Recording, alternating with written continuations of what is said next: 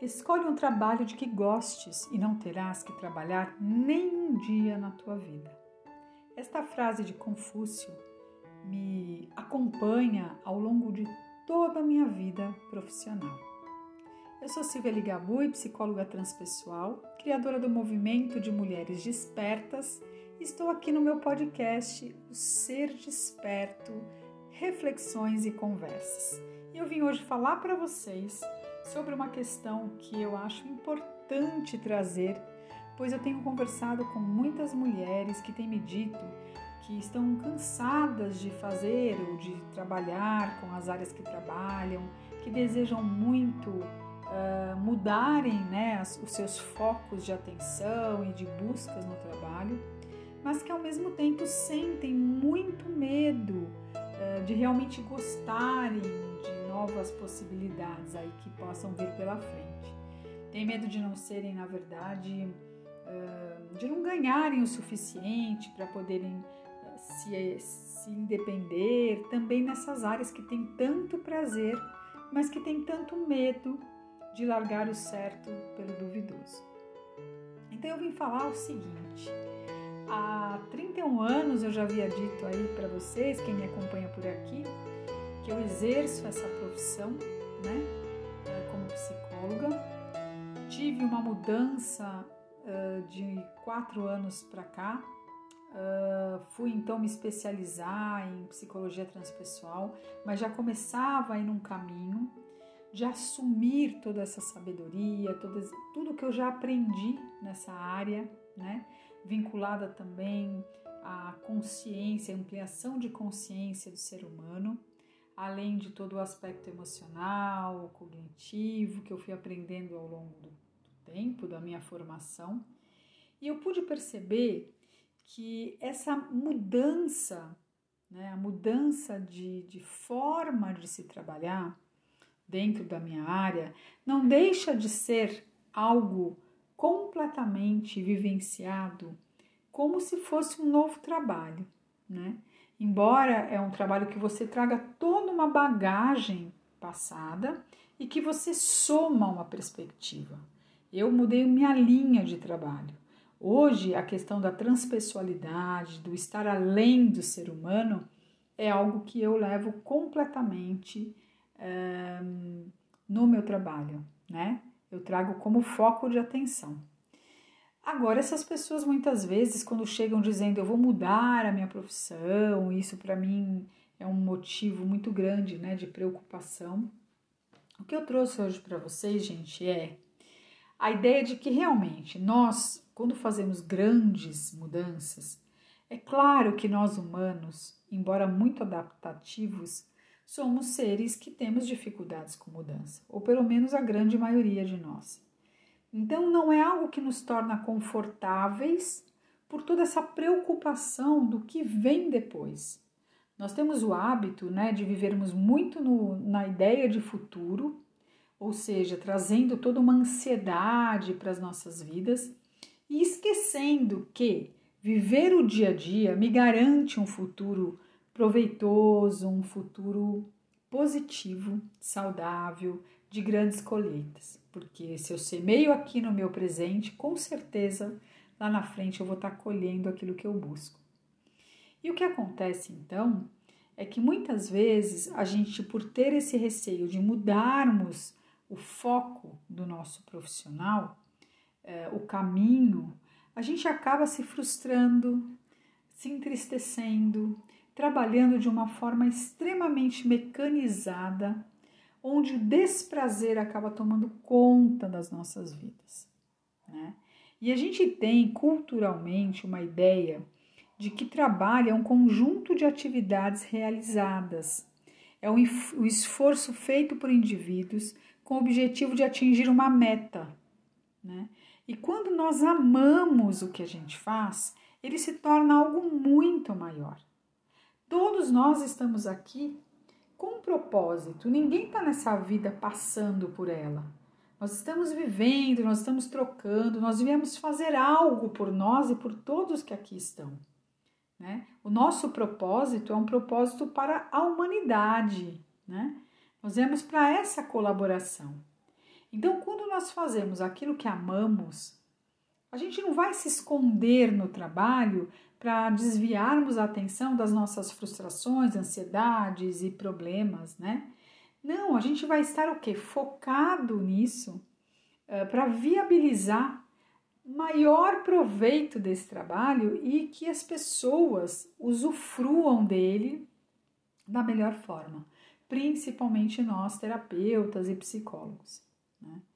Esse ano, para mim, tem sido um ano muito, de muitos desafios, mas desafios maravilhosos que no fim viraram medos que se tornaram grandes comemorações.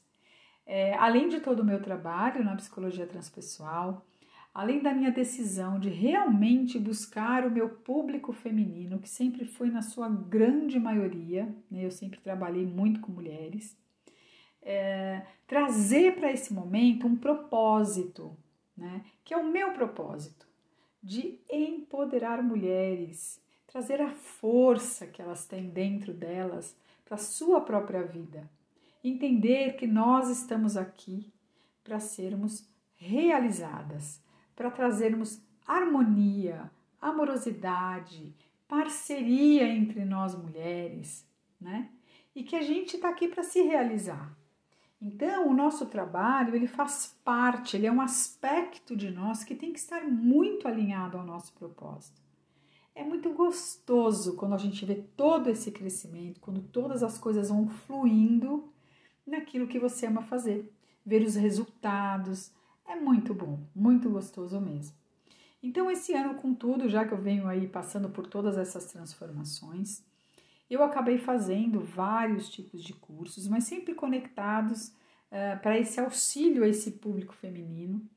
Dentre eles, eu fiz um trabalho, né, eu fiz um curso, que é um curso de gamificação, que também me possibilitou aprender a fazer um jogo, que é um jogo para o feminino, para o autoconhecimento feminino, que está sendo produzido, né, já está aí na produção, e vai aí até o final do ano estar por aqui, para que eu possa trazer mais mulheres para este autoconhecimento feminino de uma forma mais lúdica, de uma forma uh, com uma história, né, que vai ser muito gostosa vivenciar. A proposta é um jogo de tabuleiro, mas também um jogo online, e ele está sendo produzido para isso. E então, uh, é mais uma coisa que eu acabo fazendo, porque amo tanto que eu faço, que eu busco o quê? Possibilidades para variar meu formato de trabalho. E eu tenho até uma grande amiga que ela fala, você faz realmente na vida, né? Com pouco você faz muito. É verdade, eu sou uma pessoa que busco aprender aquilo que eu quero resolver. Para mim não tem limite. Se eu não consigo contratar um profissional para me ajudar, eu vou aprender, eu faço sozinha. Porque quando você tem esse prazer, nada te segura, né? Então esse jogo está sendo produzido. Eu acabei de concluir um outro jogo, né? Um jogo maravilhoso que eu fiz então uh, utilizando material de mulheres protagonistas, na verdade, de, de livros, de romances de época, é, que é o jogo das mulheres sábias, né? Que eu trago aí todo um contexto para que a gente tenha o quê? A gente entenda através de frases dessas mulheres fortes, que momento nós estamos vivendo e o que nós queremos fazer para buscarmos o nosso autoconhecimento.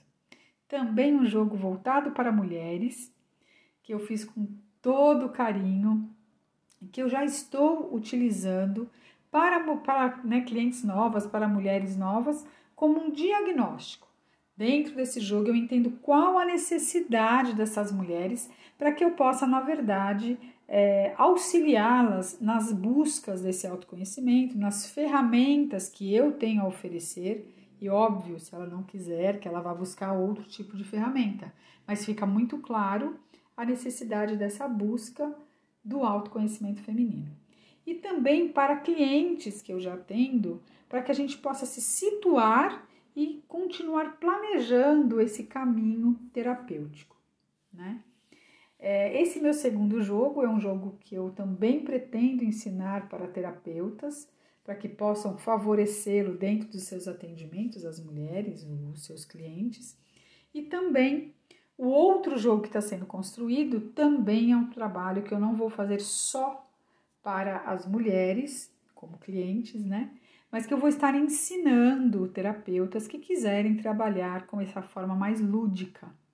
Eu sou uma pessoa que gosto, eu aprendo muito dessa forma, é, não vou dizer mais divertida, mas mais lúdica, né? Que eu tenha uma imagem, que eu tenha uma história, que eu saia daquela coisa maçante, é, só do racional, que eu possa me centrar, buscar todo o meu equilíbrio para despertar em uma outra mulher, no caso na minha cliente, nas minhas clientes, é, todo esse movimento para a busca do autoconhecimento feminino, que é o meu grande objetivo de vida, auxiliar essas mulheres.